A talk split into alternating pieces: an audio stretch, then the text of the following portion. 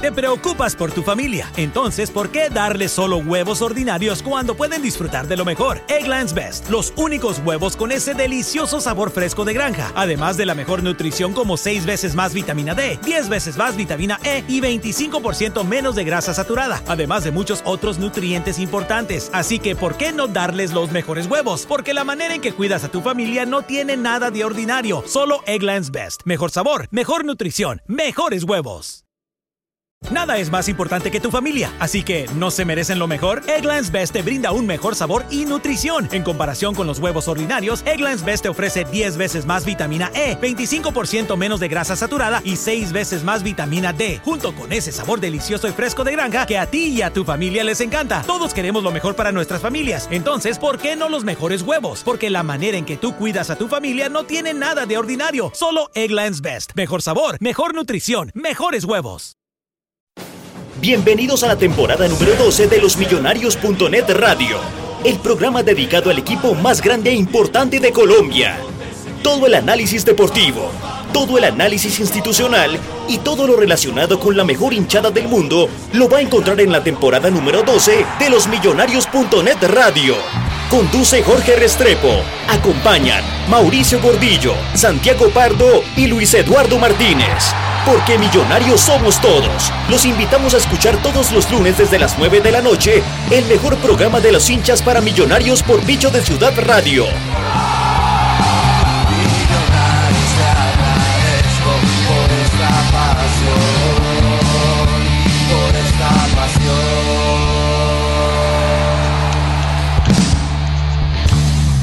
Hola, hola, ¿qué tal? ¿Cómo les va? Muy buenas noches. Bienvenidos a Los Millonarios.net Radio, programa número 16 de la temporada, si no estoy mal, siendo las 9:02, entonces empezamos. Les habla Jorge Restrepo y estamos aquí en vivo por Spreaker, en Bicho de Ciudad Radio. Saludamos a quienes también se conectan por 306 Radio, a través de su página 306 Radio, plataforma el aplauso del campeonato más bien, y vamos a analizar todos los pormenores del partido de ayer que jugó Millonarios en Techo. Vamos a hablar de la victoria como visitante, entre comillas, de Millonarios, que sin brillar, pero tampoco creo que sufriendo, fue conseguida por 2-1. Y bueno, este equipo que ya está hace un par de fechas haciendo cuentas para entrar a los 8, pues prácticamente ya está clasificado. Más adelante me confirmarán mis compañeros, pero ya está prácticamente clasificado y es cabeza de serie en este momento. Así es nuestro campeonato. Hace 2 fechas sufriendo y no sabíamos cómo darle la vuelta, y hoy estamos siendo cabeza de serie y ya estamos clasificados, lo cual no es invitación para relajarnos, sino todo lo contrario. Tenemos que sumar los puntos que hacen falta para asegurar ser cabeza de serie, que es algo muy importante más adelante. Siento que el nivel del equipo ha subido en general, sin ser excelente, sin ser el de las primeras fechas, pero ha mejorado. Creo que el bache o el punto más bajo ya lo superamos. Pero bueno, esa es mi opinión, y para hablar de la parte futbolística y para hablar de todas las incidencias de Millonarios, quiero saludar de una vez a mis compañeros y por supuesto invitarlos a ustedes, los oyentes, a que participen a través de las redes sociales. Les presento excusas por si hay alguna falla de pronto en la conexión, pero creo que la hemos estado mejorando a medida que evoluciona el programa, pero pues ustedes saben, la lluvia siempre dificulta también a veces las comunicaciones aquí en Bogotá con las redes. Pero bueno, siendo las 9:05 de la noche, me permito saludar entonces a Lucho Martínez. Buenas noches, Luchito, ¿cómo va? Jorginho, ¿cómo está? No, contento por la clasificación. Creo que era el primer objetivo que todos pedíamos, y como decía Mauro hoy en las 5 de Millos, tiene que pasar una catástrofe para que no quedemos, para que no clasifiquemos. Ahora creo que el objetivo es quedar entre los 4 primeros, cosa que es muy posible si el equipo juega serio. El partido de ayer creo que es de esos partidos que había que ganar, de esos partidos peligrosos, que en cualquier momento el rival se crece y complicaba la cosa, y Millonarios creo que lo hizo bien. Creo que Millonarios en 10 minutos definió el partido, lo metió en el congelador y lo quiso manejar. Obviamente a uno le queda el sinsabor de que se podían haber hecho un par de goles más para estar mucho más tranquilos y no sufrir esos últimos 3 minutos que ya nos tiene acostumbrado este equipo. Pero bueno, pero ganamos bien. Me gustó que Riascos haya hecho gol, me gustó que Rojas haya hecho gol. Creo que ayer se vieron un poco mejor Carachito y Silva. Y creo que no hay mucho que analizar del partido de ayer. Lo importante es la victoria, lo importante es clasificarnos. Y lo importante ahora es que Russo se dé cuenta que este equipo juega mucho mejor sin Maxi Núñez. Esa es la conclusión suya. Pero total, creo que Millonarios cada vez que el señor Núñez salió expulsado o se fue por lesión, mejoró en su funcionamiento. Y creo que Santiago Mosquera, sin ser el Santiago de los primeros partidos, es muchísimo más que Maxi Núñez. Entonces creo que esa es una buena noticia para todos nosotros los hinchas de Millonarios. Sí. Y recordémosle a los oyentes, para los que no estén al tanto, que Maxi no jugó justamente por una molestia muscular. Entiendo que no puede estar. Lo mismo que Cufati no estuvo por la sanción. Y pues él estaba también, creo que con una molestia física, pero también le aplica la sanción de 2 semanas que le puso el comité disciplinario de la DIMAYOR. Y bueno, son esas cosas que de pronto lo dejan a uno preocupado, pero por suerte, y coincido con Lucho, Silva, por ejemplo, ayer mejoró su nivel. Pero bueno, preguntémosle a Mauricio Gordillo. No pudo escucharlo a 5 de Millos, pero sí quisiera preguntarle pues por su opinión del partido. Mauro, buenas noches. Hola Jorge, a usted, a Lucho, a los oyentes, a Juanpa y a Luque, que están ahí también con nosotros. Pues sí, creo que el Millonarios mejoró mucho, sobre todo en el primer tiempo, y el segundo tiempo no me pareció que lo sufriéramos, sino que bajamos las revoluciones, y creo que en los primeros 15 minutos Millonarios estuvo para hacer el tercero, y como dijo Gotardi en la rueda de prensa, pues era necesario hacerlo, y el equipo se relajó mucho en lugar de ir a hacer el tercero. Pero se mejora mucho en presentación, y como dice Lucho, se mejora en juego cuando está Santiago Mosquera, porque ayuda muchísimo a los volantes y a los delanteros a tener volumen de juego, cosa que no hace Maxi, que a mí me parece Maxi un gran revulsivo, un tipo para entrar en los últimos minutos a terminar de desgastar al rival. ¿Qué es revulsivo, por favor? O sea, digamos que si el partido o si el equipo está enredado, está lento y necesita ponerle más intensidad, más velocidad, pues Maxi cuando entra así fresco, pues me parece que lo arregla. Recordemos el semestre con Lunari, cuando los cambios eran Mayer y Maxi, cómo rendía de bien ahí el argentino. Pero que no sea como Bow, ¿no? El revulsivo. Sigan, por favor. Bueno. Mauro, le iba a preguntar, ¿usted cree que Millos canchereó el partido? Sinceramente, no. ¿O usted cree que no? No, canchereó, lo que le digo.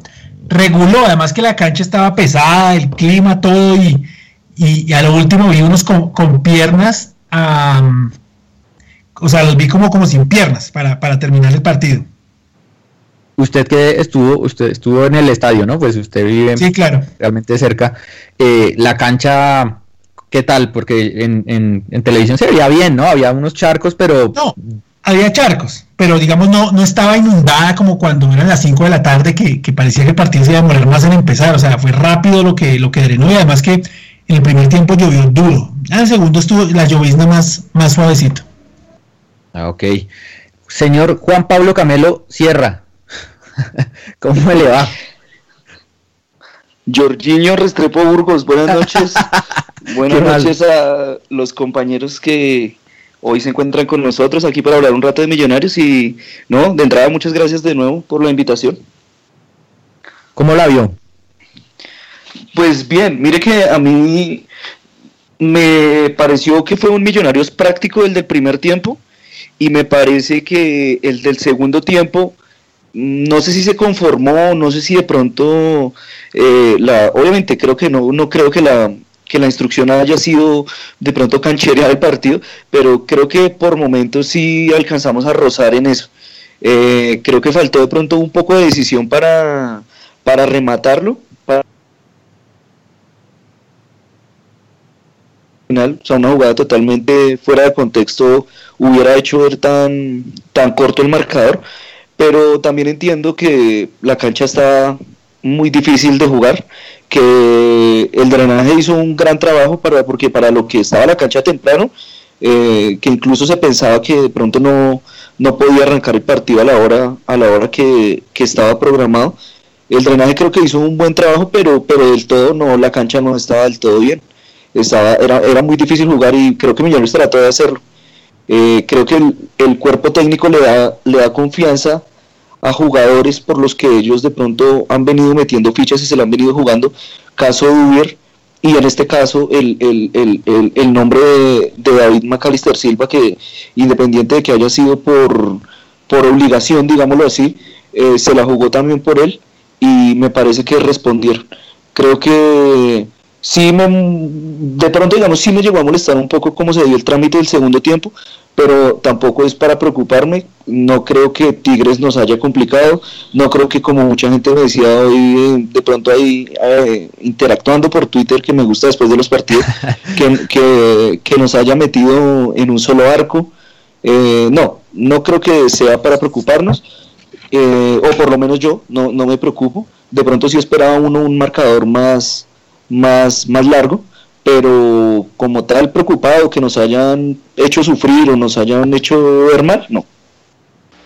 Además que ese Tigres que uno lo veía tan goleable, en todo caso creo que solo lo han goleado dos equipos, 3-0 creo que fue, pero tampoco es un equipo que todos le metan de a 5, o sea, es un equipo que en cierta forma pierde, pero pierde por poca diferencia. Señor Andrés, iba a saludar al señor Balbuena, pero siga. No, era para ahí complementarle ahí, la idea de lo que usted decía de Tigres. Si usted se pone a mirar contra rivales de pronto más complicados, no había hecho fácil. A Tigres en casa, allá en el estadio de Techo, no le han metido más de 2 goles. Ojo, no estoy diciendo que la meta era 2 goles y ya no, simplemente estoy poniendo como referencia la campaña de Tigres en su casa. No le habían hecho más de 2 goles, sí creo que en 1 o 2 salidas le metieron 3, pero digamos, mire que Tigres venía de una plaza difícil, venía a visitar el Atanasio y allá sacó un punto, incluso creando un par de opciones, independiente de que fuera la nómina alterna del equipo innombrable. Bueno, señor Andrés Balbuena, ¿cómo va? Buenas noches, Luquita. Buenas noches a Jorge, a todos los compañeros y a todas las personas que nos escuchan. Pues hablando del partido, se hizo pues lo que tenía que hacer Millonarios, que era ganar.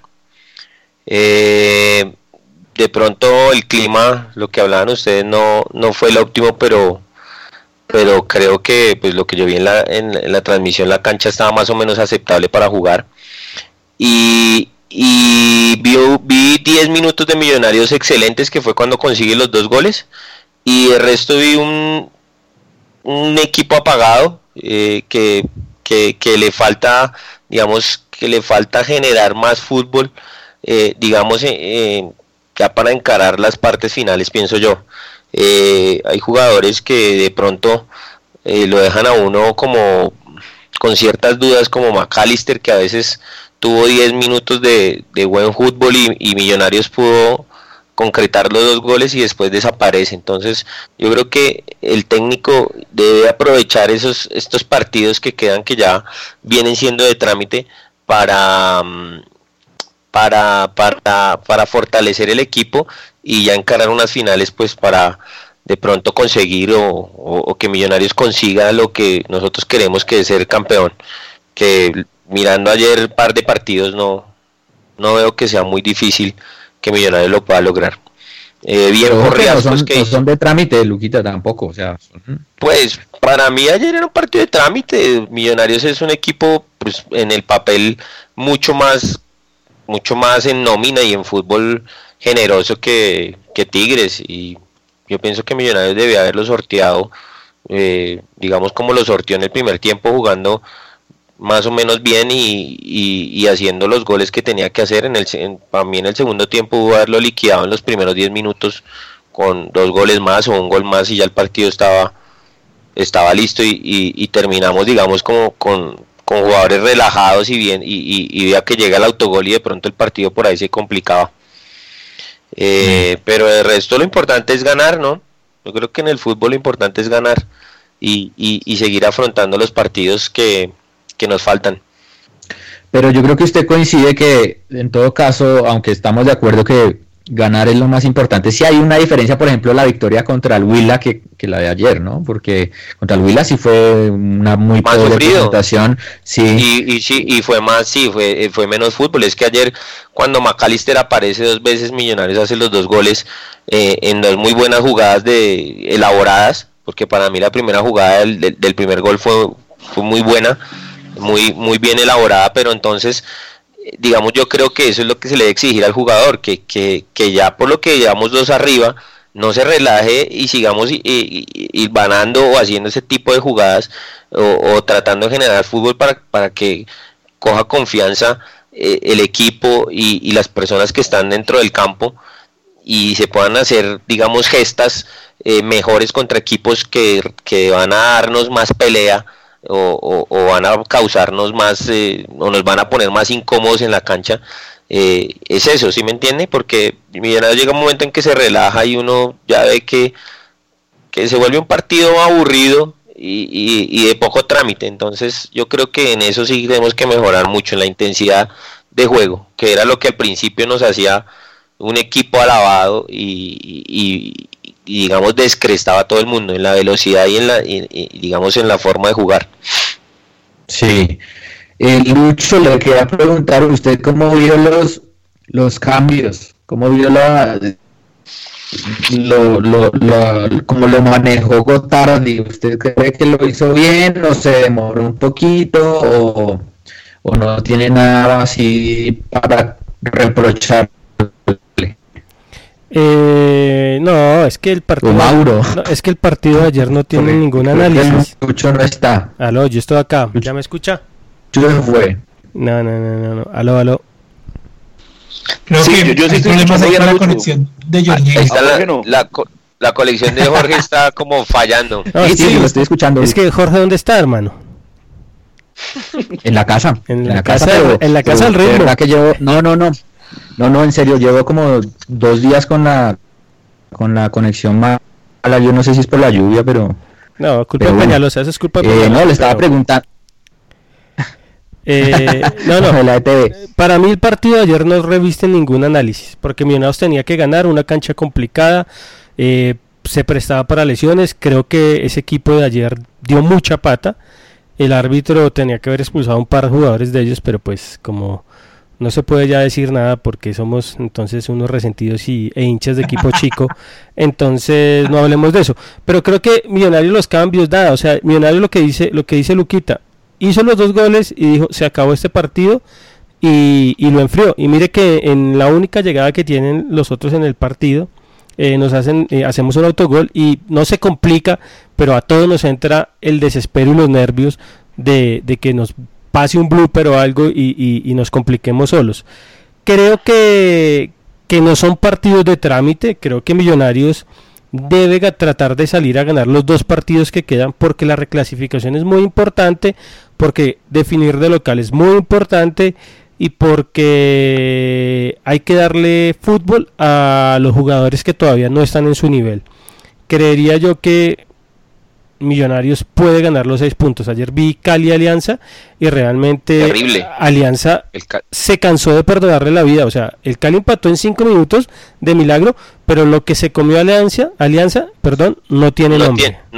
No tiene nombre. Yo también lo vi. Una vergüenza ese Cali. Yo pensé que era un equipo muy bueno y Millonarios fácilmente le puede ganar a ese equipo. Es más, creo que le tengo más temor y no me gustaría enfrentarme a la América de Cali que a los demás equipos del fútbol que van a clasificar. Es más, le tengo más temor a la América que a Nacional. Con eso les digo todo. ¿Y por qué? No, el partido que le hizo la América a Medellín en Medellín, nada. Les digo, ojo con ese América. Pero ojo que Medellín está ya relajado también. Bueno, ojo con ese América. El arquero de América salió figura, el arquero de América salió figura ese día. Pero mire que la América... Y le perdonaron un penal al final. Lo que pasa es que el América es muy regular, es muy regular. El América una fecha sale con un partido así como... Nacional allá en Cali que quedó 0-0, y otra fecha ahí pierde como perdió con Jaguares, y viene acá y se lleva 3. Así es el América. Yo lo vi jugando bien. No, yo le hice 2 partidos, y esos 2 partidos es el mejor equipo de fútbol colombiano que he visto después de Millonarios jugando al fútbol. Pues para mí los 2 partidos que lo he visto mano a mano y sin esto, yo prefiero enfrentarme a cualquiera Nacional que antes que la América, se los digo. Además tiene 2 delanteros pero bravos, ya pero ojo, bravos, sí, pero... bravos, ese Lucumí y ese Borja, bravos, sí, son jodidos, bravos, de esos jugadores le tengo más miedo a esos 2 que a Dairo, ojo. Y acá somos expertos en subestimar equipos. Yo le voy a hacer una pregunta a Camelo, a usted que vio el partido de Cali. ¿Qué tal le pareció el 10 de Alianza Petrolera?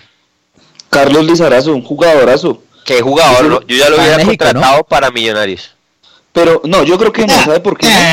Porque usted dice que ese jugador no tiene nafta. Usted porque ya lo vio ahorita y sí, porque lo vio que figura y todo.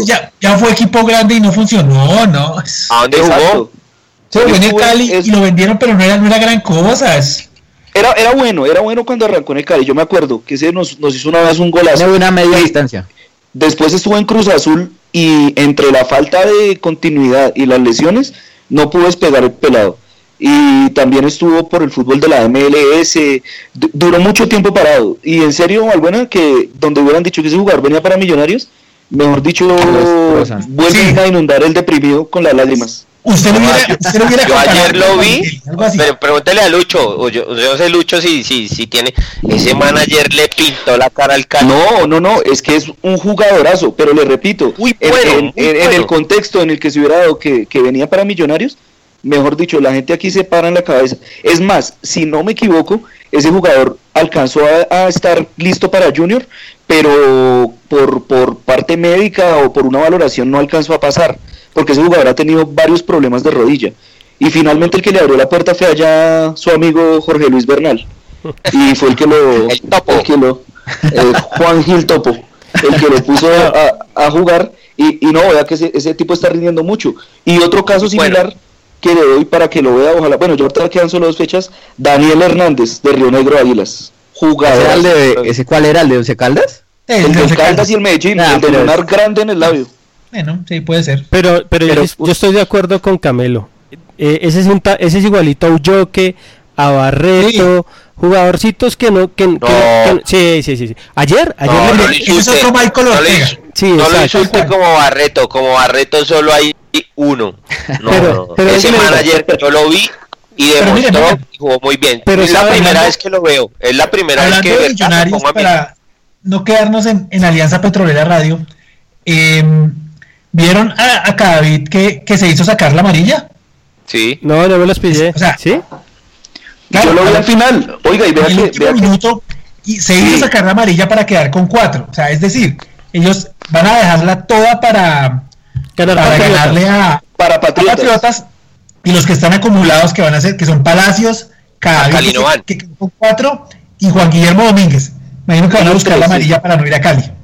Yo también leí esa lectura esta mañana que me puse a hacer las cuentas de las amarillas, porque ayer cuando sucedió lo de Cadavid, a mí también me dio bronca, porque dije que amarilla tan boba que se saca, y esta mañana haciendo las cuentas, me di cuenta de eso que estaba mencionando Mauro, y pues obviamente leí la lectura tal cual. Ellos están esperando el partido contra Patriotas para estar lo más cerca posible. No quiere decir que ya les valga 5 el partido contra Cali, ¿no? Ojo. ¿Y cómo buscó la amarilla? ¿Quemó tiempo o quedó? Iba a cobrar y mamó gallo, perdón, tomó el pelo hasta que amarilla. Bueno, me parece bien. Además, pues que ya estén pensando en esas cosas, ojo, significa que estamos más... Sí, y otra cosa, le ganamos a Patriotas, pierde Cali, pierde Alianza y pierde Jaguares, y ya estamos dentro de los 4 sin importar el resultado de la última fecha. Muy bien, muy bien. Igual clasificamos, o sea, yo ya creo que estamos adentro. Claro, porque es que estamos ya haciendo cuentas de que vamos a quedar entre, cómo quedar entre los 4, no cómo clasificar. Yo creo que estamos adentro. Sí, sí. ¿Y cómo es el sistema ahora? ¿Es igual? O sí, sea, igual. ¿Los 4 y se sortean o es así 4 con el 4? 4 y se sortean. Ah, ok. Es mejor que la cabeza de grupo. Se le sortean los rivales. Balotas frías, balotas calientes. Saludos a mi amigo Robato, que hoy le torcieron ese sorteo lindo. Pero no está tan difícil.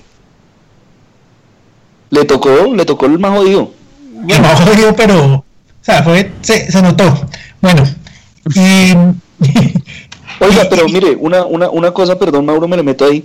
En una cosa sí estoy de acuerdo con lo que arrancó diciendo Jorge en la misión de hoy, y es que obviamente nosotros acá estamos haciendo las cuentas y estamos viendo la posición en la que estamos, acabamos de ganar para meternos y ratificarnos a los 8, pero como para ser consecuente con algo que los he escuchado en los últimos programas y cuando he estado, obviamente uno de pronto con esta reunión esperaba estar más arriba, ¿no?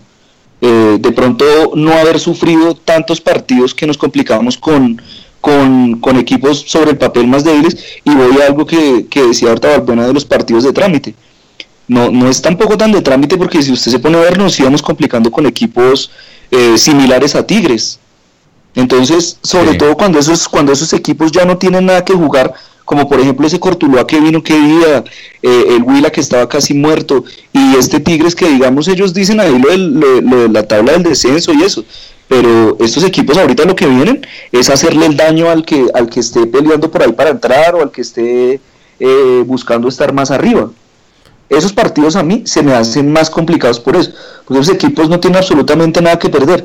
Mire que Junior, cuando vino a jugar aquí con Santa Fe, sobre el papel aparecía con 3 centrales y 2 volantes carrileros. Mentira, todo el partido fue una línea de 5 atrás. El Junior que ya no tiene absolutamente nada que hacer. Y ahí está el descuadre, justamente con esos rivales.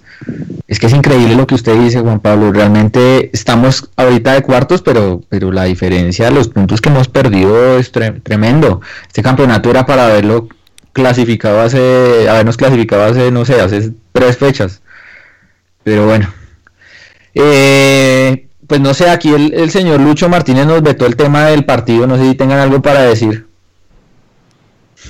No, nada. Es que no hay nada que decir. O sea, yo creo que no, yo sí creo que... Sabe que sí, 2 cositas. Una, por ejemplo, Quiñones, porque está borrado, o sea, está... Porque ayer era, uno pensaría, no, ayer estaba para que jugara con esa cancha. No, tiene que mejor jugar... se metió a huérfano. ¿Cómo vieron a huérfano? No, pues no se puede hacer ningún análisis. No, los taquitos. Casi se hace echar. Muy poquito lo que la alcanzó a tocar. Hablan muy bien. Es sencillo.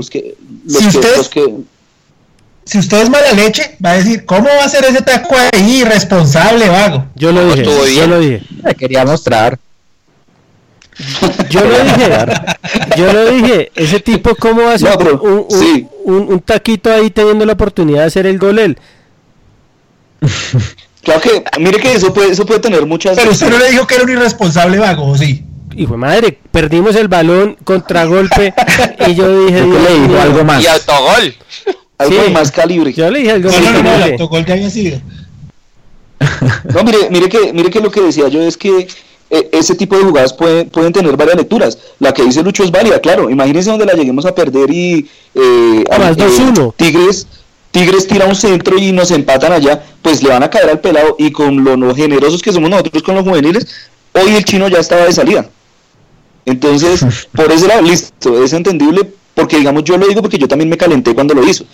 Ya hoy de pronto viendo la repetición del partido, viéndolo más con cabeza fría, me parece bien que lo haga porque de alguna u otra manera demuestra que el pelado es atrevido. Ni tan pelado, ¿no? Tiene 21 años. Y no, 21 como años que es un pelado.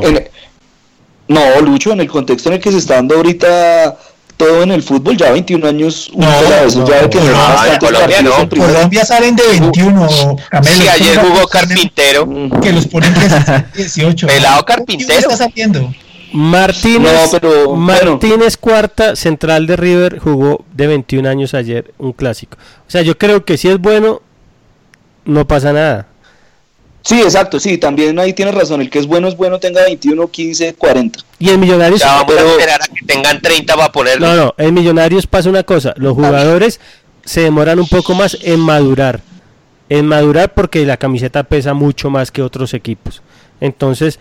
La camiseta no pesa. La camiseta no pesa. Digo Jorge Restrepo. No lo leyó, ¿sí ve? La camiseta no pesa porque Adidas hace unas buenas camisetas para los deportistas. Entonces no pesa. La de ayer sí, porque tenía harta agua. No, para mí sí.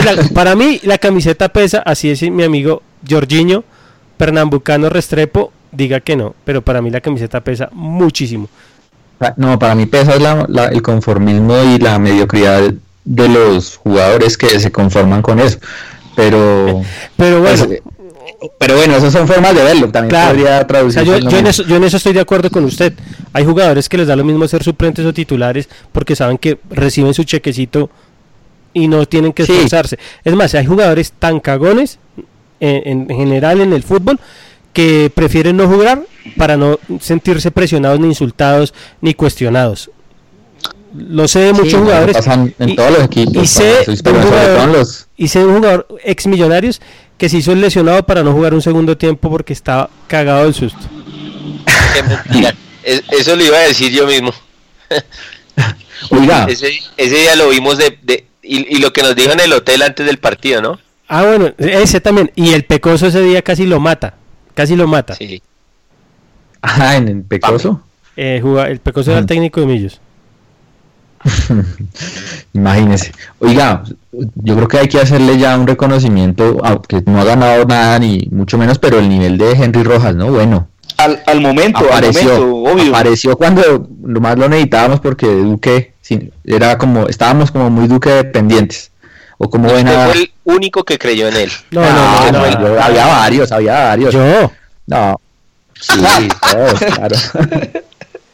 Subió al bus. Usted solo creía en Rojas Pinilla. En Rojas Trasteos. No, pero mire que lo que dice Jorge es verdad. Rojas ha venido el nivel de Rojas, ha venido en ascenso y de pronto muchas veces no se le reconoce. Ahorita con más veras porque no está Duque primero y segundo porque también tiene que lidiar con las altas y bajas que tiene Domínguez. Además tiene gol y le pega con más razón aún. Exacto, ya vienen 3 fechas que suma. Pero mire que lo de Rojas no es nuevo. Lo de Rojas venía de antes. Obviamente que de a poquitos. Y también como la mayoría de nuestros jugadores, una bien, una mal. Lo que pasa es que mire, es muy fácil cuando usted se casa con un jugador, para bien o para mal. Y es el mismo caso de Duvier. Con Rojas hacía 10 buenas, pero hacía una mala. Obviamente iba a pesar más la mala, porque quién era Rojas y porque, mejor dicho, el cuento de ese viejo que ya no sabemos. Y yo no entiendo muchas veces por qué a las personas les cuesta reconocer que Rojas lo está haciendo bien. Entonces de pronto pesa que Rojas se entregó una mal y se quedan con esa. Pero lo de Rojas no es nuevo y no es de ahorita, hace 2 o 3 partidos. El tipo viene haciendo las cosas bien hace rato. Lo que pasa con Rojas es que es una posición ingrata. Es una de esas posiciones ingratas y él solito, nos hemos dado cuenta, digamos todos, que él solito ha sido el que ha mantenido este equipo en los momentos difíciles. Hoy escuchaba a un volante argentino, decía que la posición de 5 y de 8 hay veces es muy desagradecida, porque o se ve bien el arquero, o se ve bien los delanteros, o se ve bien el 10, pero si usted está mal rodeado no pasa nada. Y mire que Rojas en los momentos más difíciles de este equipo fue de los pocos que sacó la casa y sacó la chapa. Entonces creo que sí hay que hacerle un homenaje. Pues obviamente no ha ganado nada, como dice Jorge, pero sí hay que reconocerle que es el jugador más completo y más rendidor de este torneo de Millonarios. Exacto, es que es así, seguidos, ¿no? Es fácil, Lucho. Es que aquí, como a la gente le encanta llevar todo al extremo, aquí nadie está pidiendo una placa ni que le cambien el estadio al nombre de Henry Rojas. Nada, aquí lo único que estamos... Exacto, el buen momento de un jugador. Además que recuerde que cuando ese jugador llegó, nos lo pintaron como un extremo por izquierda y en ocasiones lateral, sí, que fue su fuerte. Él incluso con Alianza Petrolera, recuerdo un gol que nos hace allá, aprovechando esa media distancia y siendo un carrilero por izquierda. Y aún lo hacía bien. Vea que se fue metiendo de a poco. Además que es un jugador que ahorita lo está usando Russo como casi que un volante de primera línea, acompañando ya sea a Domínguez, ya sea a Duque, bueno, cuando le tocó en su momento. Pero si usted se fija, es un jugador que también brinda una opción interesante para cuando el técnico quiere cambiar su módulo. Y lo ha hecho varias veces, que es que de pronto arriesga un poco como con un solo volante central y lo empieza a mandar a la banda, y Rojas tiene lo que Elícer no tiene, que Rojas decide bien.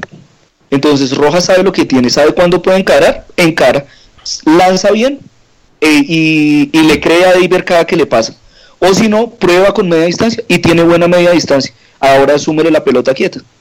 ¿Cuántos años tiene Henry Rojas? Me parece escuchar que tiene 29, ya le confirmo el dato. Ah, 29, sí, 29. ¿Y es de Millonarios o vino prestado? No, pues de... es un año préstamo. Él es hincha de... Finaliza en diciembre el contrato. Es de Equidad, ¿no? Él es hincha. No, él es el dueño de su propio pase. Sí. O sea, lleva 3 goles seguidos, ¿no? O sea, él es dueño de su propio estilo. No tienen nada que ver.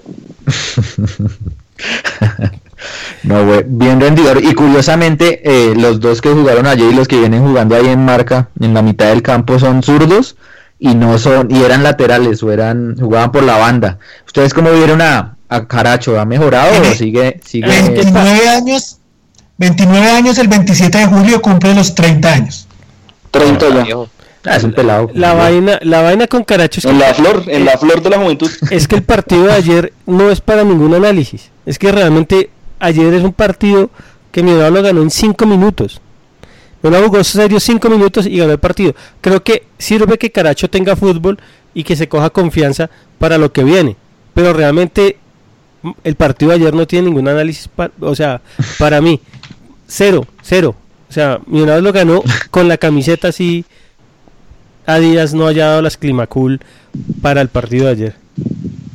Pero digamos en comparación a lo que fue, digamos el partido pasado, exacto, por fin una de acuerdo con Oscar Valbuena Barreto. Pues para lo que venía haciendo, que lo paseaban en la mitad, ayer por lo menos jugó poquito mejor. Eso le iba a decir, mire que contra Cortulúa tampoco es que, obviamente Cortulúa tenía hombres de mejor pie, pero contra Cortulúa a mí no me gustó mucho el partido de él. Me parece que fue como muy, muy noblecito ahí en la mitad, pero en cambio ayer también hubo gente con la que tenía que chocar y hubo momentos en los que tuvo que meter pierna fuerte y recuperar, y lo hizo bien, me parece a mí. Obviamente dentro de lo que Lucho dice, sabiendo que es Tigres, sabiendo que es un rival fácil, sabiendo que Millonarios definió el partido rápido, pero en general lo que fueron los 90 minutos de Domínguez a mí no me disgustaron y con relación a lo que venía, mejoró. Además que con esa celebración con Riascos. Sí fue Macalíster, ¿no? Fue Macalíster. ¿Cuánto se demora el pelado en volver? No, Duque está para las finales. Ah, bueno. Yo le estaba haciendo cuentas y creo que alcanzaría para el de para la vuelta de los cuartos de final. Ajá, sí, señor. Y hay que ver cómo regresa también. Que tenga fútbol y que tengamos dos opciones ahí buenas. Sí, señor. Y sabe a quién le tengo harta fe en las finales, a Duvier Riascos. Yo creo que ese man se va a conectar, porque es buen jugador. Lo que pasa es que se ve muy ansioso a veces, pero ayer creo que así el señor Luis Martínez diga que no tiene análisis, creo que ayer se vio mucho mejor, y al que sí ve un poquito, y saluda a Santiago Pardo, que decía esto esta mañana, y Santiago, que no nos acompaña hoy por motivos laborales, decía que el que veía un poquito más opacado, sí, yo creo que debe estar, no pudo grabarlo. Escribiendo el último guión. El final. Decía Santiago esta mañana que Ayron está un poquito opacado, que está como un poquito como en segundo plano. ¿Ustedes coinciden? Ayer sí nada. Pues es que ayer ¿cuántas opciones tuvo? Ninguna. Sí, no, ayer no le quedó ninguna, pero yo sí, pero contra Tulúa tuvo 3 y se las comió las 3. No, es que contra Tulúa es vergonzoso, porque nuestros jugadores Ah, no, contra Tula no, fue contra el Caldas, simulando en vez de hacer los goles. Pero no, creo que a la medida que este equipo genere fútbol, creo que Ayron y Duvier van a tener muchas más opciones de gol y van a hacer más goles. Que este para mí ha sido el problema de este equipo, perdón, que hay que generar. Digamos, ayer generamos tres opciones e hicimos 2 goles. Bien, estuvimos bien. O sea que usted ya no va a insistir con Arango. No, Arango para mí es el titular indiscutido, pero pues el señor Miguel Ángel Russo ve un fútbol que no le gusta al hincha, analítico, claro y objetivo como soy yo. Mire que con Riascos pasa una cosa, y es que estoy de acuerdo con Jorge en lo que dice que Duvier lo hizo mejor que lo que lo venía haciendo los partidos pasados, y vuelve a anotar. Ya un momento cierro y ya le dejo para que siga. En relación a los partidos pasados, creo que mejoró, y creo que también era necesario que anotara por esa misma ansiedad. De pronto mucha gente se queda en ocasiones en solo los goles, en que cómo la metió y si la metió o no, y mucha gente decía, ay, pero es que la metió, y solo hizo un gol y no hizo nada más, además que era un gol que estaba bajo del arco y solo había que empujarla. Yo he visto delanteros que fallan esa opción debajo del arco. Primero, eso no es. No, yo no. Segundo, hay que estar ahí. Mire Falcao, lo mismo decían de Falcao, que se encontraba los goles, que no sé qué. Hay que estar ahí, hay que saberse mover. O miren la jugada de ese gol, desde donde arranca, que es una recuperación de Macalíster, y el movimiento que hace Duvier antes de entregársela e irse a meter allá al centro. Además que yo, más allá del gol, yo también vi un jugador más participativo, no lo vi peleado con la pelota como lo hizo contra Cortulúa, o por lo menos no en todas, y lo vi ya como entrando más en circuito de juego. También por eso le doy la razón a lo que decían de Ayron. A Ayron sí lo vi un poco disperso,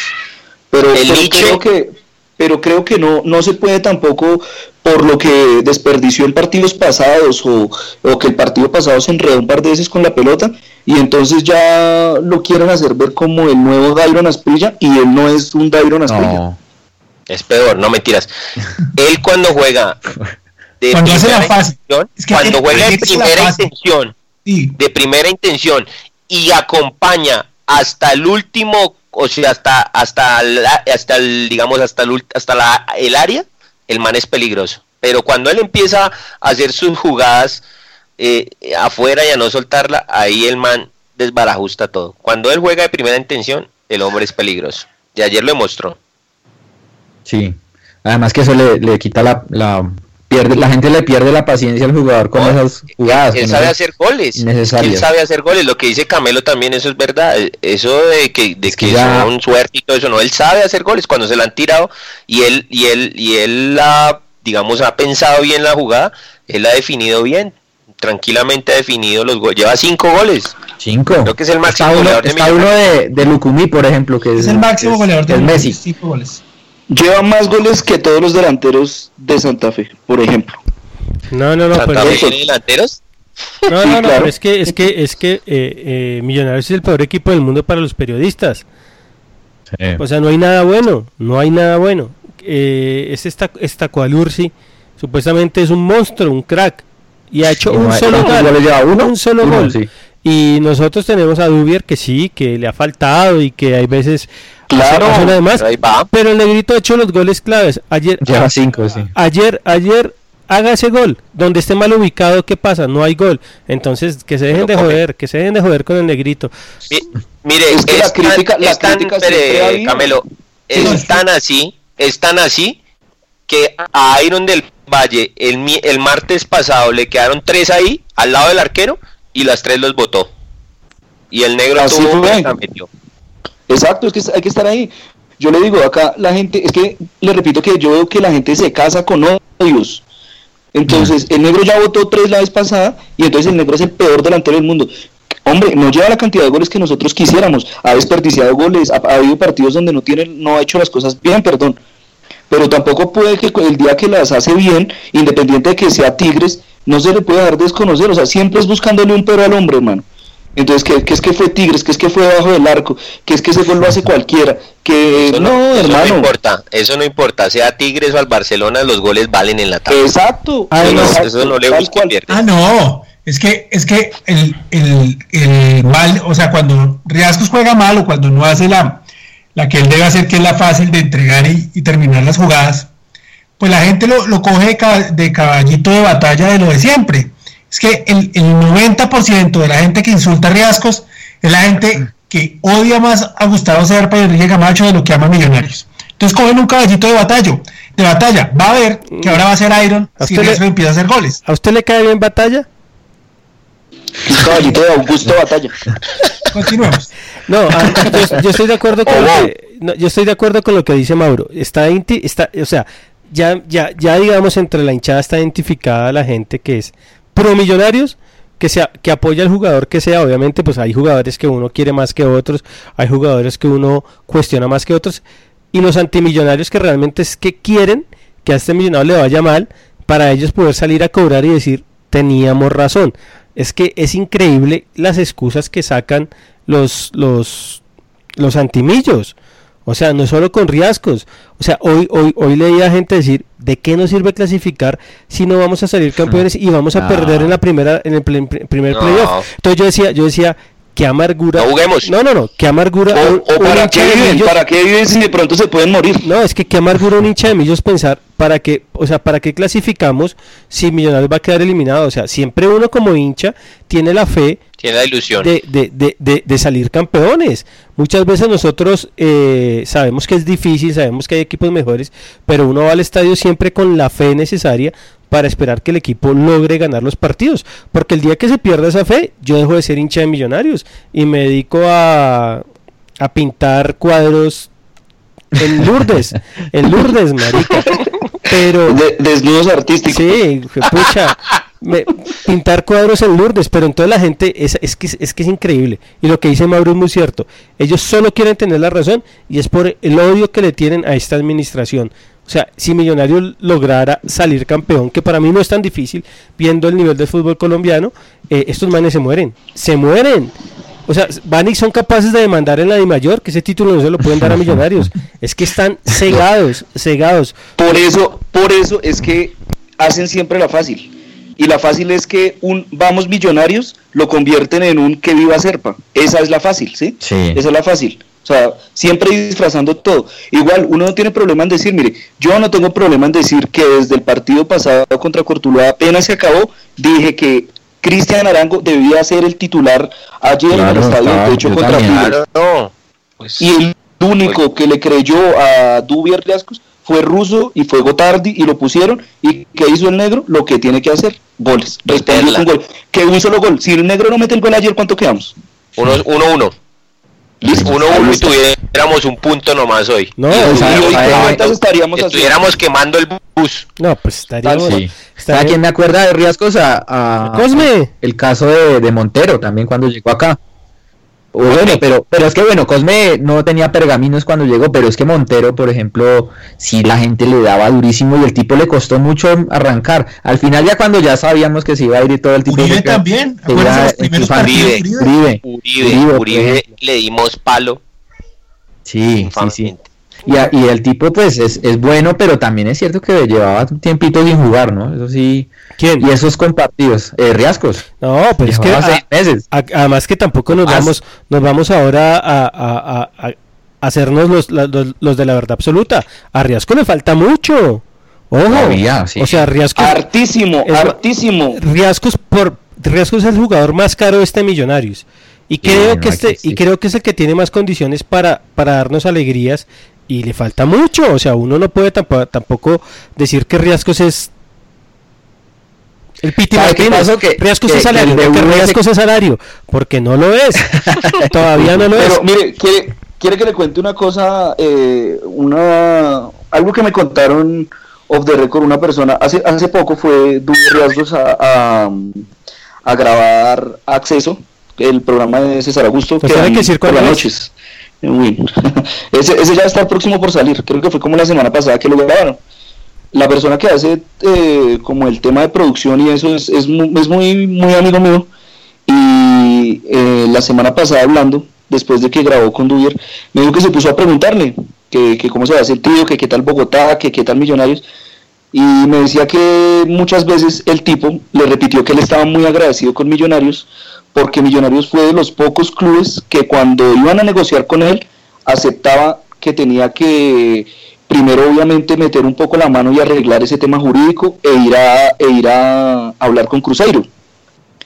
Sí. Y el tipo le decía a mi amigo que eso era una de las cosas que más contento lo ponía, que hubieran creído en él.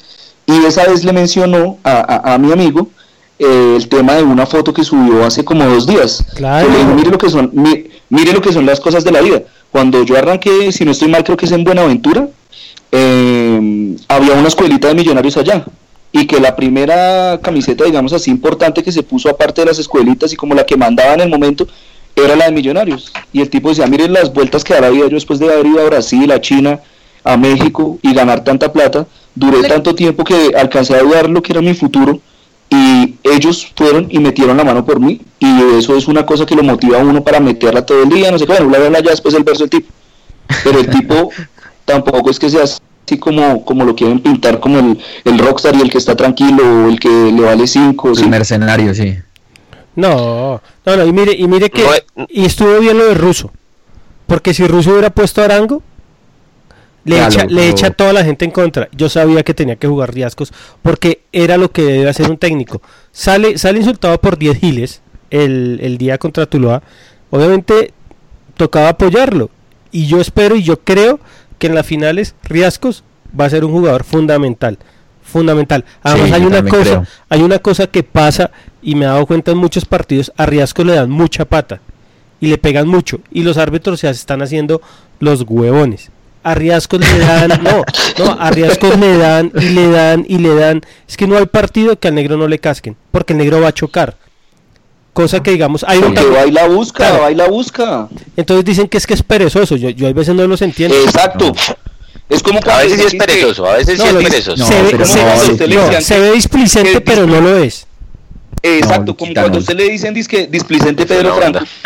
No, papá. Pedro Franco, usted puede decir lo que quiera, que llega tarde, que lo dejaron, qué sé yo, en un pique, que a destiempo en algún partido, lo que usted quiera lo discutimos.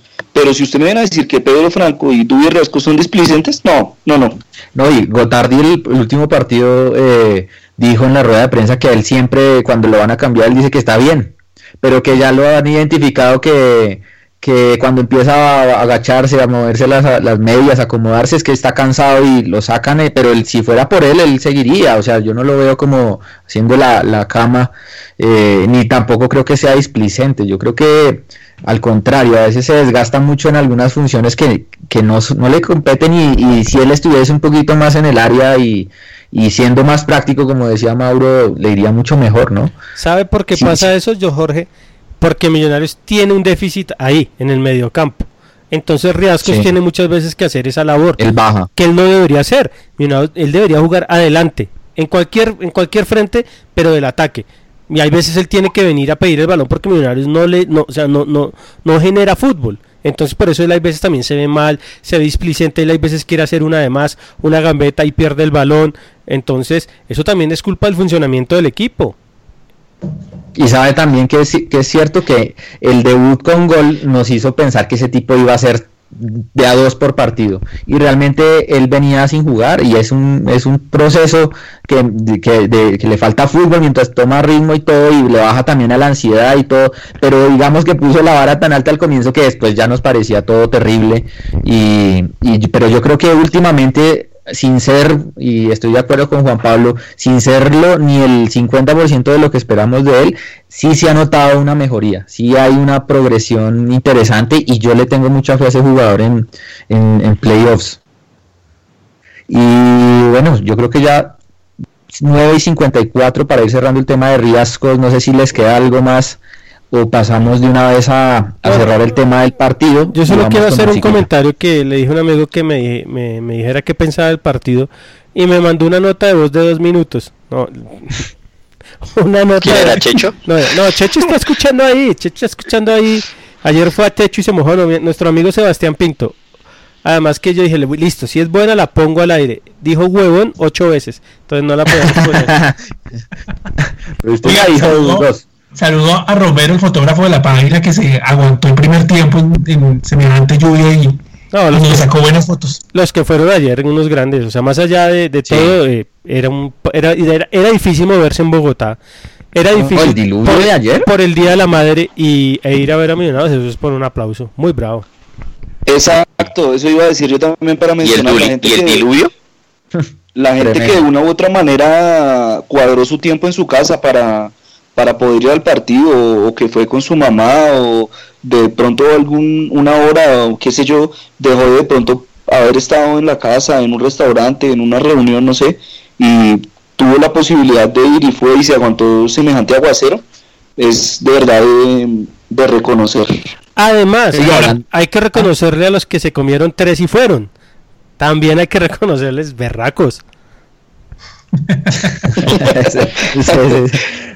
Oiga, y hablando de eso, del día, no de eso, sino de la madre, y todavía estaba la mamá del juvenil, ¿no? Y estaba, y Millo sacó un video. Espero que tengan en cuenta que he soportado estoicamente las cargadas. Sí.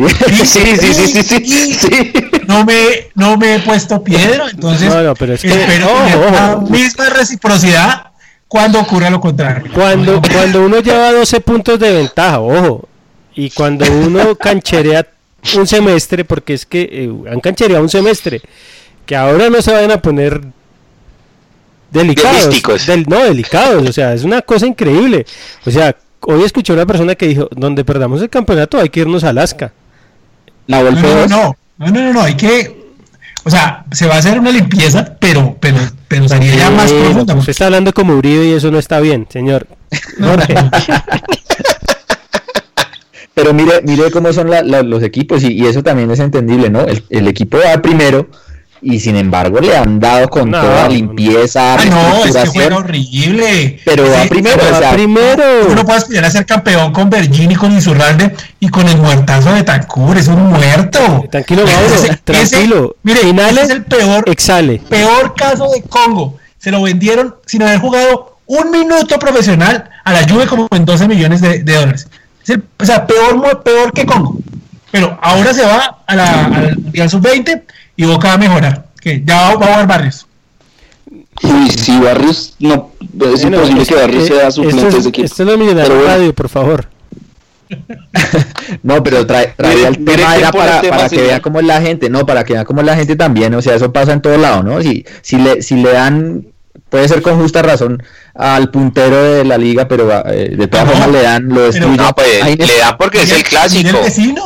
Mira el vecino al que les dio el título, el gol del título, lo tienen acabado.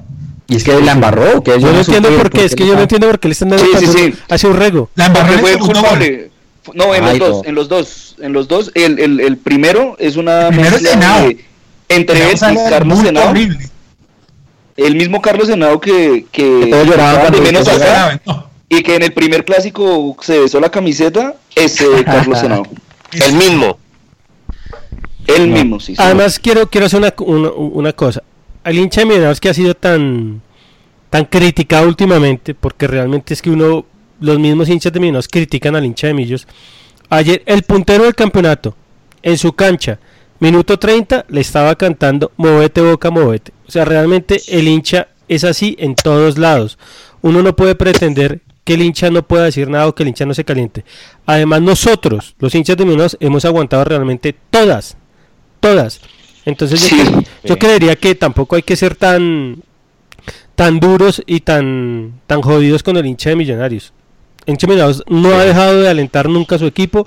Obviamente el hincha de Millonarios tiene un paladar negro de nacimiento. Eso no es que nos hayamos vuelto. El hincha de Millonarios toda la vida ha sido un hincha que quiere mucho a su equipo, pero también es un hincha que expresa sus sentimientos, y que se dejen de joder todos esos que creen que quieren ir al estadio y que sean conos. Que Millonarios pierde 3-0 y que la gente sea... No, es muy berraco. Millonarios es pura pasión, y al ser pura pasión, en las buenas es muy... muy exitista y en las malas es muy pesimista. Sí. Y también el tema de allá, hablando de un poquito de lo de allá, allá también criticaban a los árbitros, ¿no? Y no pasó nada porque es apenas natural, ¿no? allá los periodistas llaman a los árbitros. Exacto. Y los árbitros hablan después del partido, por qué se equivocaron, qué pasó, qué no pasó, y la comisión arbitral responde. Aquí es donde son intocables, no se les puede decir nada, no pueden salir a medios, no los pueden ni mirar. Eso, desde que Oscar Julián Ruiz se tomó el arbitraje en Colombia, nadie puede mirar a los árbitros porque es peor que pegarle a la mamá. Y qué mal que pitan todos, porque todos pitan horrible. Sí, señor. Ahora, yo espero la sanción de la DiMayor a Bejarano, el arquero del América, porque hizo expulsar al jugador del Medellín, no me acuerdo el nombre, simulando al pelado, no pegaba al la pelado. Cara, y no lo tocaron en la cara, se ve claramente. No, eso es que esperemos que un periodista haga la denuncia, sí. Porque es que acá los que si hubo con no, mire, yo vi esa jugada hoy y ya que del todo no me queda clara, y si alguien de pronto es bien meticuloso, así como lo fueron con nosotros, lo que dice Mauro puede tener como asidero ahí, porque yo sí veo un contacto, pero yo... Pero no es en la cara. Exacto, de acuerdo. Es sí, sí, sí. Y el tipo lo que es de la cabeza. No, pero es que así fue la sanción a Cufati. Es la que por eso... Porque ellos dicen, hay un contacto, pero el jugador no tiene por qué tomarse la cara, y por eso el juez amonestó. No? ¿Y si era de dolor? No fue el contacto. Sí, pero usted pues, no le pone la cara cuando cuando se arrepiente de alguno de tomar, lleva la mano a la cabeza, por ejemplo. O sea, se realmente puede, no sé, pero listo, de pronto de dolor se tapa los ojos. Y entonces no puede porque está simulando, no. Es que ya meterse a ese a hilar tan fino ya sí, es análisis. Sí, análisis ya, psicológico. ¿Le pegó o no le pegó? Ya, si el tipo se da 10 vueltas o eso.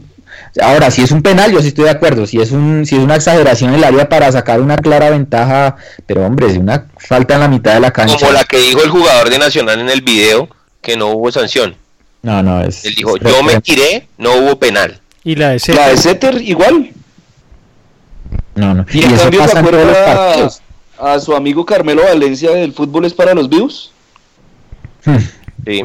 Tú muy se le metió. ¿Cuántas fechas le metieron ese? Como 4 fechas. 4, negrito bruto. Bueno, ¿sí? 10 y 2, señores. Vamos a ir con una canción que va a poner el señor Lucho. Y volvemos después de la pausa con las opiniones de nuestros oyentes y con lo que se viene, que es el partido contra Patriotas y bueno, temas varios. Ya regresamos. Iba a poner siga el baile, pero me dijeron que no, entonces voy a poner otra. Chao.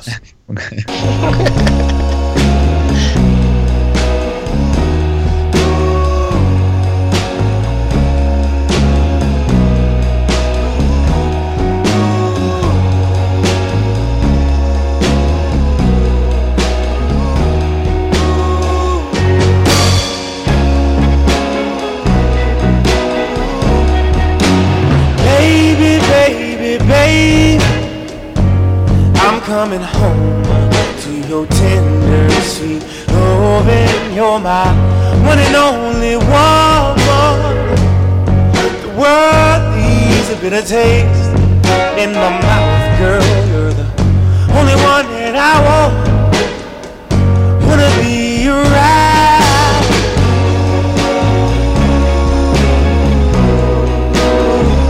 Wanna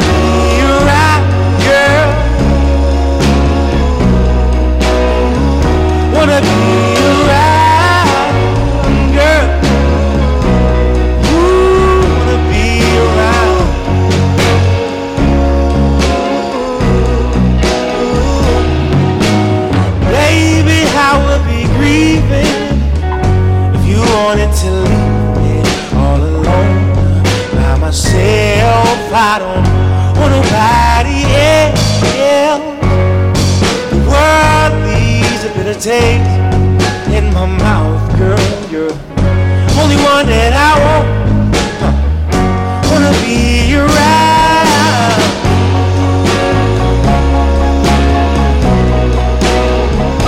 Wanna be around, girl. Wanna be around, girl. Ooh, wanna be around.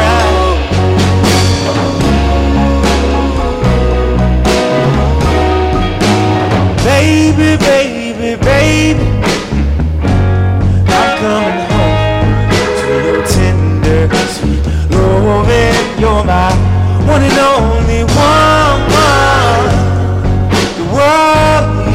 bitter taste in my mouth. Girl, you're the only one that I wanna be around.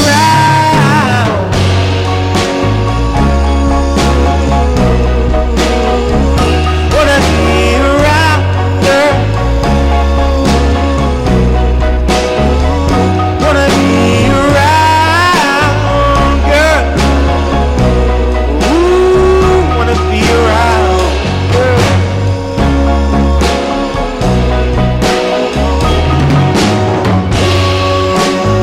I need you, baby, girl.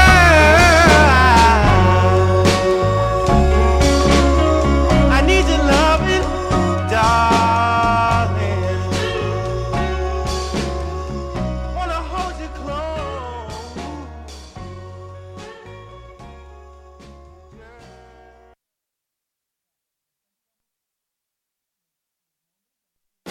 Bienvenidos a la temporada número 12 de Los Millonarios.net Radio, el programa dedicado al equipo más grande e importante de Colombia. Todo el análisis deportivo, todo el análisis institucional y todo lo relacionado con la mejor hinchada del mundo lo va a encontrar en la temporada número 12 de Los Millonarios.net Radio. Conduce Jorge Restrepo, acompañan Mauricio Gordillo, Santiago Pardo y Luis Eduardo Martínez. Porque millonarios somos todos. Los invitamos a escuchar todos los lunes desde las 9 de la noche el mejor programa de los hinchas para millonarios por Bicho de Ciudad Radio.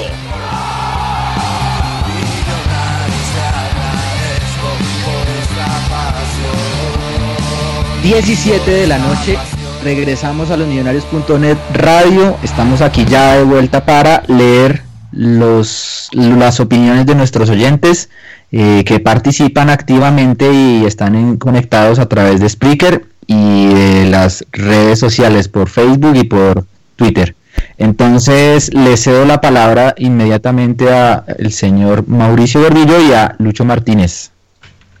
Bueno, Andrés León, como siempre desde Tunja, nos saluda. Manuel Chávez Arenas, sintonizado como casi siempre con nosotros. Yari Arias Luque, reportando sintonía, dice que contra el Cali puede verse un partido muy bueno, que cree que va a llegar necesitado. Yo también estoy de acuerdo porque creo que los innombrables le van a ganar.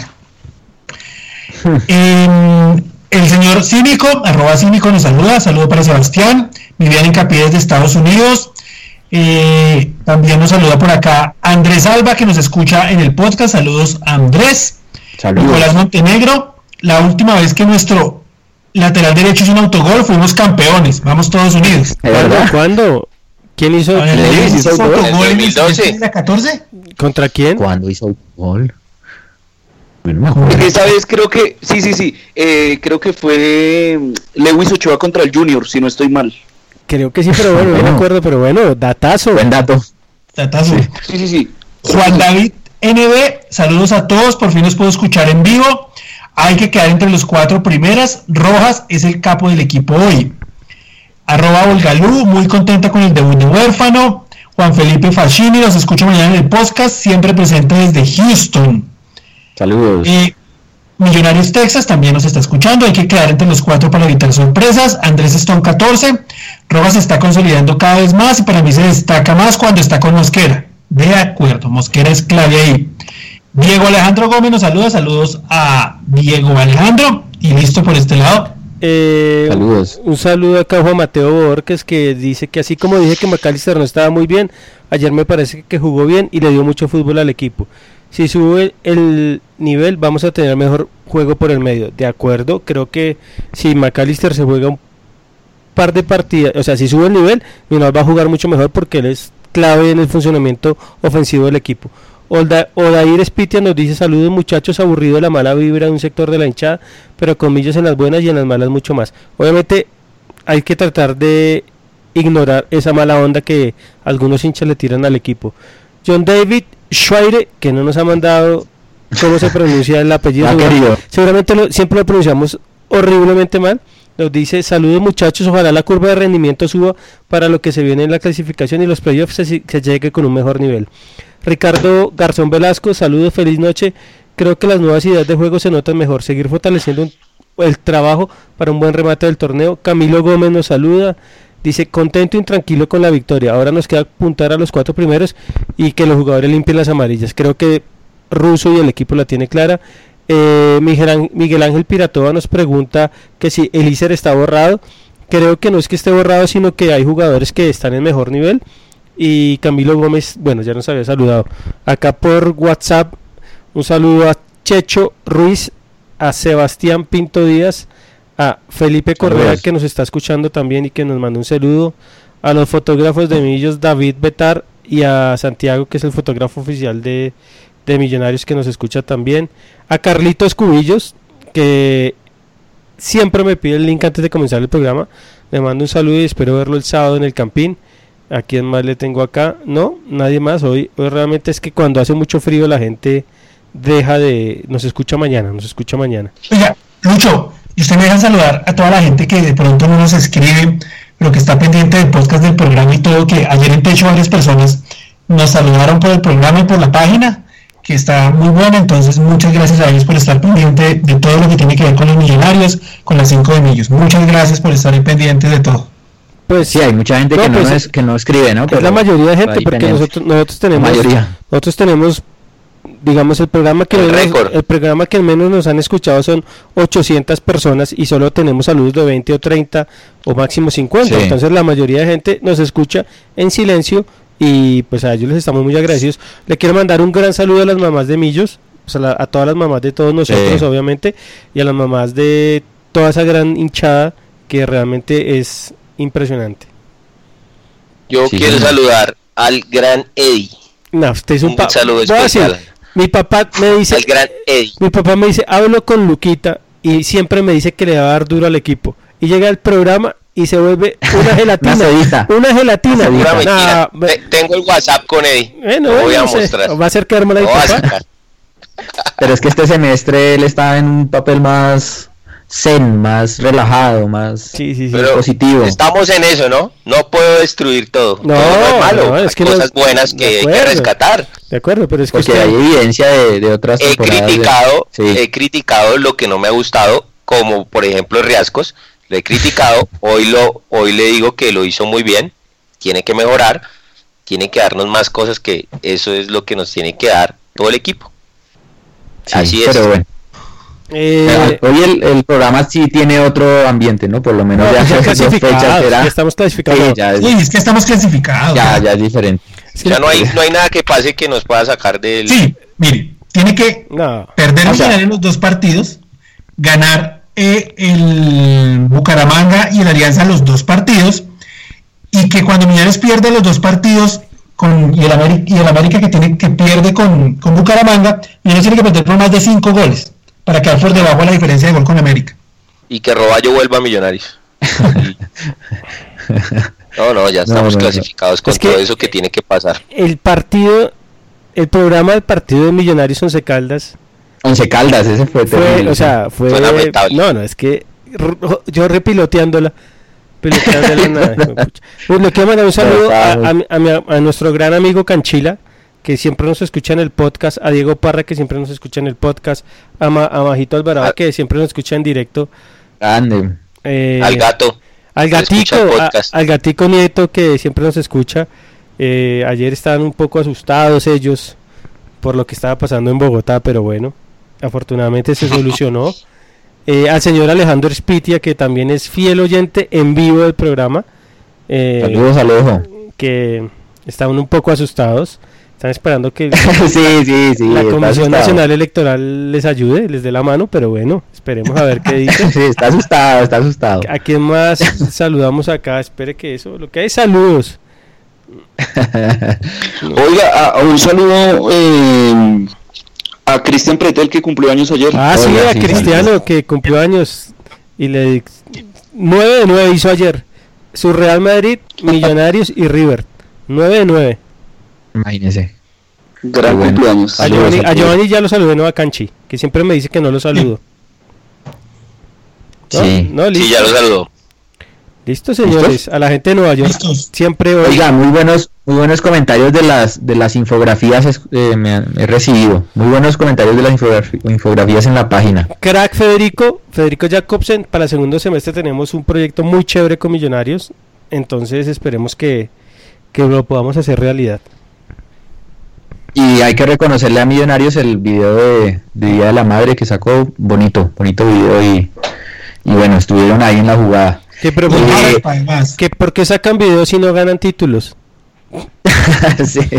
O sea, que menos títulos, menos videos y más goles, sí. No, y estoy seguro que usted se mete a los comentarios del día y ahí era, los encuentra. Más títulos, menos que más títulos.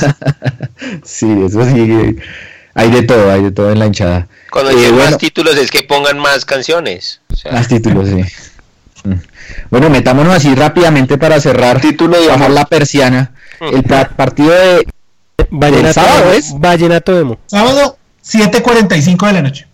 Sábado, y que no vaya a llover. Y con les digo la formación de Patriotas, ¿Patriotas está eliminado? Sí, va eliminado. Sí. Ah, no, ya. Con el partido que perdió el sábado quedó listo.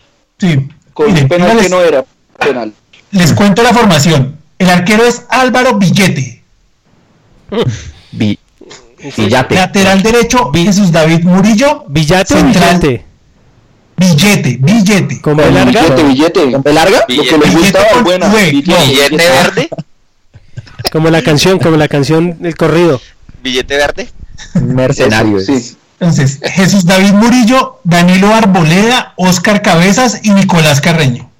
No conozco ninguno. Los centrales son un par de morochos gigantes, hermano. Por arriba va a ser complicado si peloteamos tanto como lo hicimos en algún momento del partido contra Tuluá. Volantes de marca: Larry Vázquez, el hermano de Vuelticas Vázquez, y Kevin Rendón. ¿Está de volante? Sí, está de volante. Sí, sí. Qué frío. Bueno. Como con una línea de 3. Que son el 10 Edson Vázquez. ¿Edson Omar Edson Vázquez. Sí, Omar Edson. El 8 Ubaldo Luna y el 11 es Mauricio Gómez. Y en punta César Baloyes. César Baloyes todavía está... El desbaratado Baloyes. El desbaratado Baloyes. No, pero yo ayer cuando vi a Carpintero también, yo no tenía ni idea. Yo no había visto la infografía. Yo pensé que era hijo. No, pero cuando entró, no. El juvenil Carpintero. Tremendo, pero bueno. Esa es la formación de Patriotas que es un poco complicado. Lo que yo he visto es cuando ataca y sobre todo cuando la tiene el mexicano, que tiene criterio para atacar. Ese es un buen jugador. Sí, es un buen jugador. Es un extremo por derecha y tiene gol. Y además usted sabe... que viene Omar Vázquez, que será me imagino la reencarnación del Piero. Kevin Rendón va a ser Pirlo, entonces ahí toca Omar Vázquez la primer patadita de Domínguez, que sea la única que pegue ahí, o Cadavid, una cosa así, y verá que no aparece más en todo el partido. ¿Ustedes cómo juegan? ¿Con los mismos de Techo? Sí, señor. Sí, claro. Y borro amarillas, o sea que la amarilla de Cadavid sea una entrada descomunal. ¿Quiénes están ahí para borrar a Cadavid? Palacios, Domínguez y Cadavid. Palacios, Domínguez. No, si toca a todos porque no hay mucho. Pedro tiene 3 y Riascos tiene 3, que son los que están ahí como cerquita. Sí, señor, así es. Oiga, el otro que le iba a decir, no sé si usted ha visto ese jugador, Mauro, el extremo por izquierda, el Flaco Gómez, que ese jugador a inicio de año sonó para Nacional, finalmente se quedó en Patriotas. Pero es un jugador muy rápido, lo que pasa es que el tipo no es como muy regular, o sea, el tipo como que a veces bien, a veces baja, pero es un buen jugador también, es rapidísimo, hace muy bien la banda izquierda. Usted me acaba de dar pie para contar una cosa que es confirmada de una muy buena fuente, que Millonarios estuvo buscando jugadores en la B, ¿sí? Entonces, a ver qué había, y pues no encontraron mucho, y había un solo jugador bueno, que es el delantero de Valledupar, no recuerdo el nombre. ¿Cuál? Martín Arzuaga. Pelado juvenil. No me digas, Ricardo, hay uno que es bueno que se llama Ricardo Delgado Araujo, no sé si hay... Creo que es ese. Entonces lo intentaron contactar y Nacional ya lo había comprado. Ya lo había adquirido. Entonces que en la B hay una molestia con Nacional porque está comprando de todo, o sea, usted le muestra. No hay pieza jugadores por lado y lado. Exacto, sí, bueno o malo, medio le dicen algo de un jugador y va y los pisan. Como hacía en la América de los Rodríguez. Exacto, y que hay una especie de burbuja, sí, claro, burbuja de futbolistas. Exactamente. Del ascenso.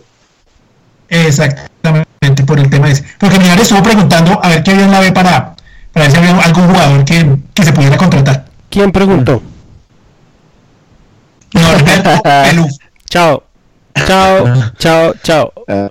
Bueno, pues no me parece mal que busquen ahí, pero claramente hay que traer otro perfil también de jugadores. Pero hay que tenerlos. ¿Qué pasó?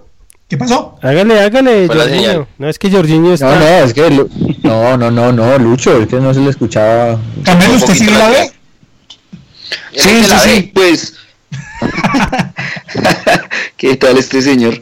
No, sí, yo he visto varios partidos, además que por el trabajo también muchas veces me toca hacer el programa, no sé si lo han visto, el programa de Lo Mejor del Torneo, que es el resumen fecha a fecha y... Malísimo. Debería verlo, señor. Debería verlo, buenísimo. No, gracias. O sea, bueno, con la primera división tengo. Es bueno. Debería verlo. No, gracias. Sí. ¿Y si es cierto que no? Ahorita está flojísimo. Es que lo último que salió fue... Mire, creo que ese tema yo lo había tocado aquí. Los tres goleadores del año pasado, si me equivoco en el orden, fueron el Cucho Hernández, que está en el América, sí, y el jugador entra y sale. Además que creo que ahorita a mitad de año no es que se va para el Granada, sí, y el Granada se va a descender, vea. Ese. El segundo era Setter, que está en Santa Fe. Lleva un gol. Poco y poco, sí. Que ese también fue otro de los lloriqueos que lo tenían inflado. Claro, porque Hernando Ángel Bailes pide millones de dólares y acá solo hay dos equipos que pueden pagar esa vaina.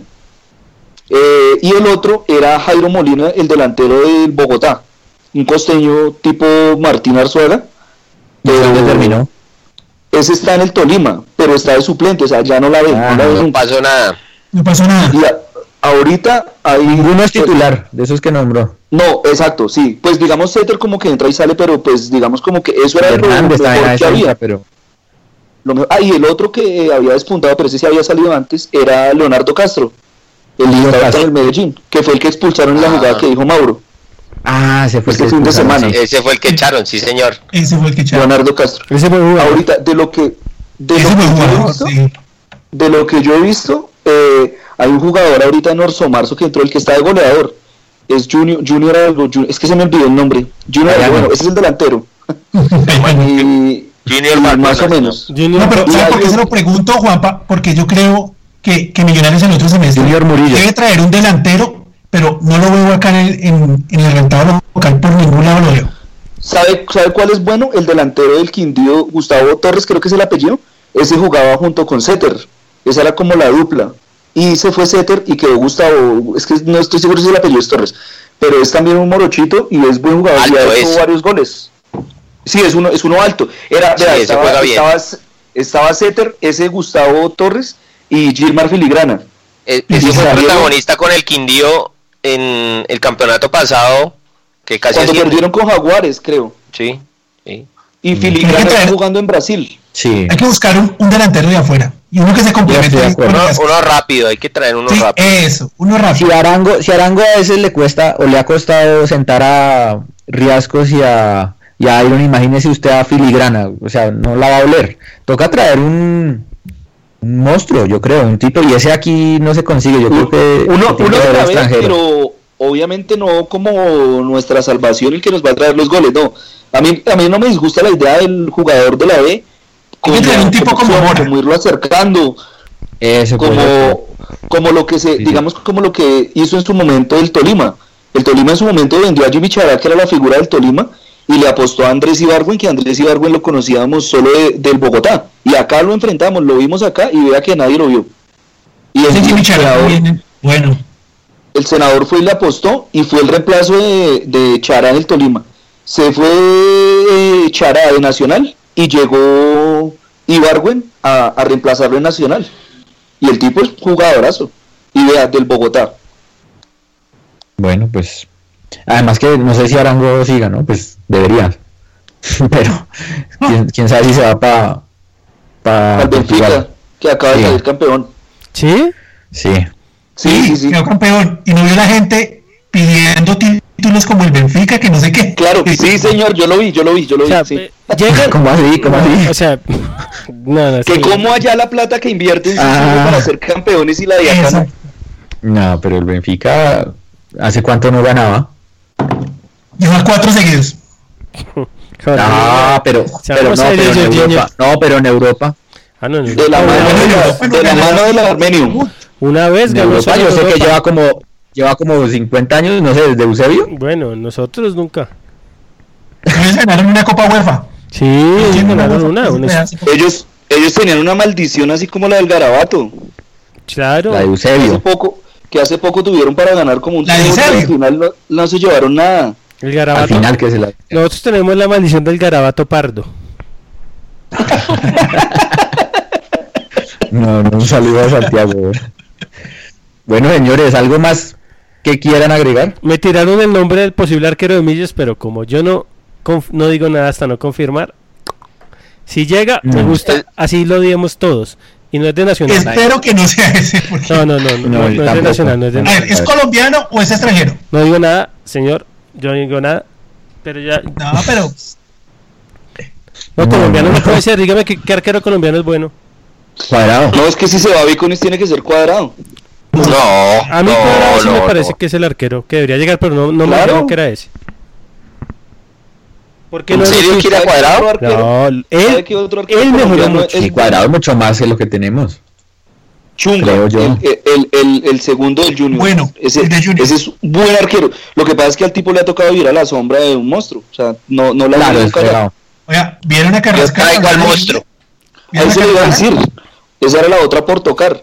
Y lastimosamente, porque hablo por mí, era un jugador que tenía muchísima fe y había mostrado cosas muy buenas en Alianza Petrolera. Y segundo, porque ese jugador es propiedad de Millonarios. Sí, pero mucha plata ahí.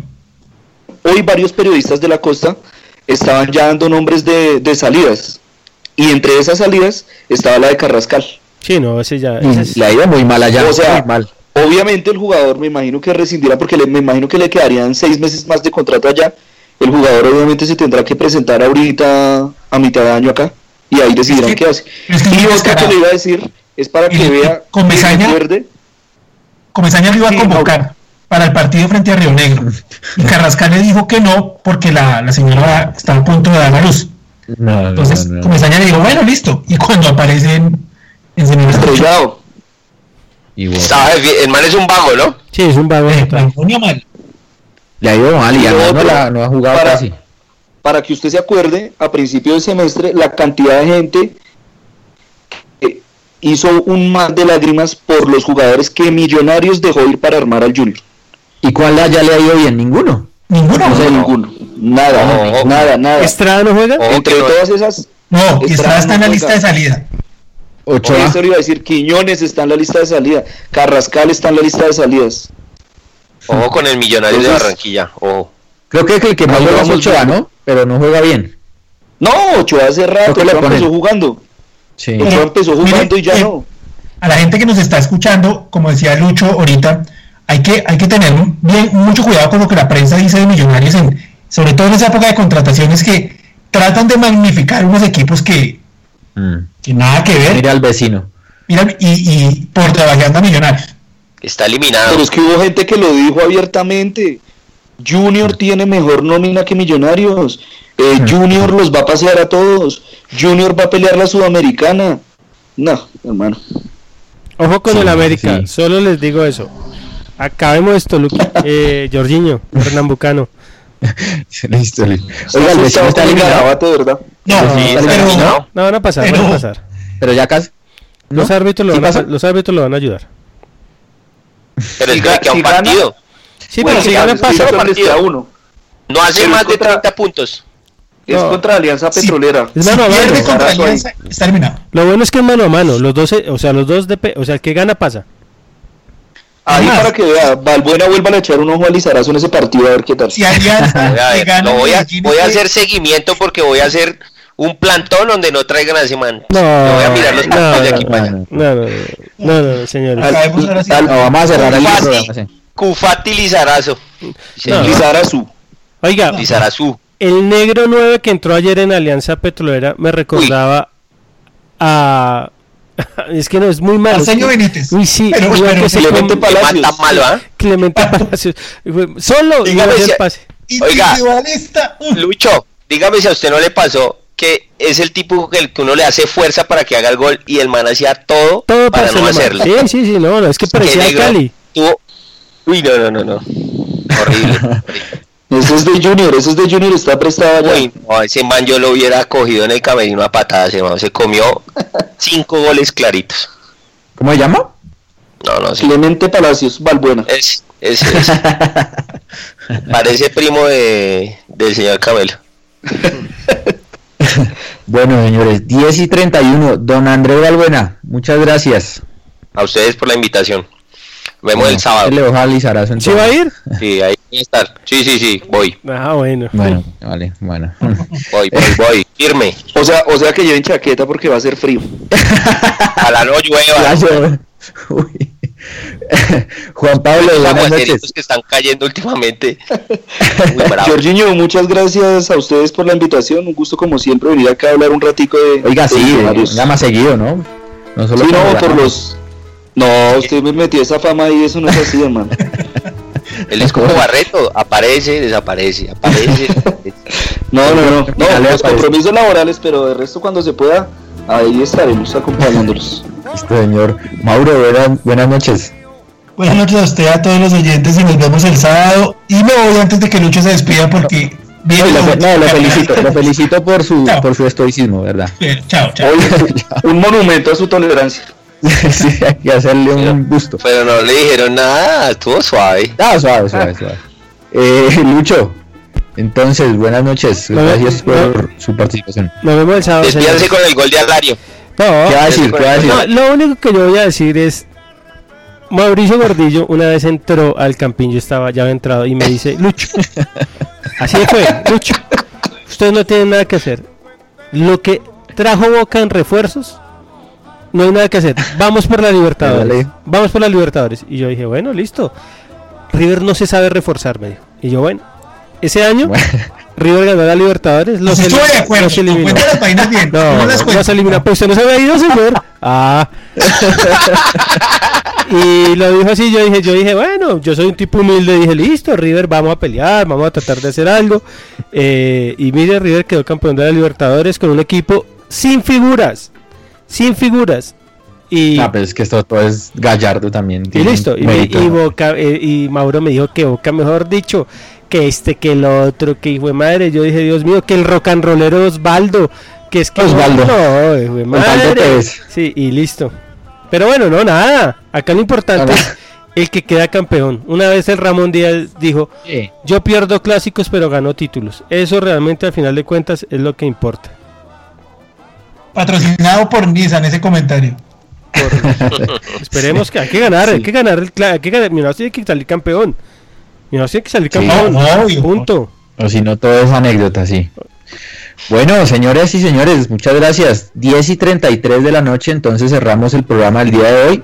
En unos minuticos estará disponible en Spreaker y en iTunes Podcast. Muchísimas gracias por su sintonía, oyentes, y vamos el sábado a apoyar a Millonarios por esa victoria que nos asegure dentro de las cabezas de serie. Nos encontramos entonces la próxima semana. Chao.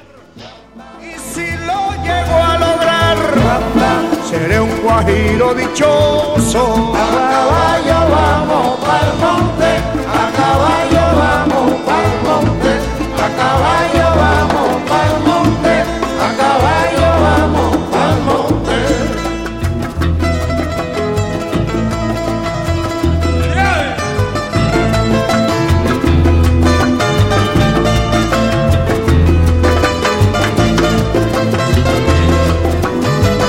preocupas por tu familia. Entonces, ¿por qué darles solo huevos ordinarios cuando pueden disfrutar de lo mejor? Eggland's Best, los únicos huevos con ese delicioso sabor fresco de granja. Además de la mejor nutrición, como 6 veces más vitamina D, 10 veces más vitamina E y 25% menos de grasa saturada. Además de muchos otros nutrientes importantes. Así que, ¿por qué no darles los mejores huevos? Porque la manera en que cuidas a tu familia no tiene nada de ordinario. Solo Eggland's Best. Mejor sabor, mejor nutrición, mejores huevos.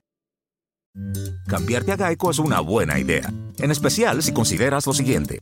Para empezar, el proceso es fácil. Simplemente comunícate con tu agente local de Geico para asistencia personalizada en español y listo. Pero si es así de fácil, tal vez empezarás a pensar que todo es fácil hasta caminar en la cuerda floja. Puede ser, pero si te cambias a Geico, podrías ahorrar cientos de dólares en tu seguro de auto y tu agente local podría ayudarte a ahorrar aún más al combinar los seguros de motocicleta, bote, casa rodante, propiedad o inquilino. Pero ahorrar tanto dinero puede que te haga brincar de alegría y podrías caerte y doblarte un tobillo. Pero Geico tiene una aplicación móvil líder en la industria que puedes usar para pagar tu factura, hacer un reclamo o agregar un nuevo conductor, y les ofrecen descuentos a militares y a empleados del gobierno federal. Pero después de hacer el cambio puede que te sientas tan feliz que celebres comiéndote un helado tan rápido que se te congele el cerebro. ¡Ay! Puede ser, pero Geico es la segunda aseguradora de autos más grande del país y lleva 85 años ahorrándole dinero a sus clientes. Pero tienes razón. Cámbiate a Geico. Claramente es una buena idea.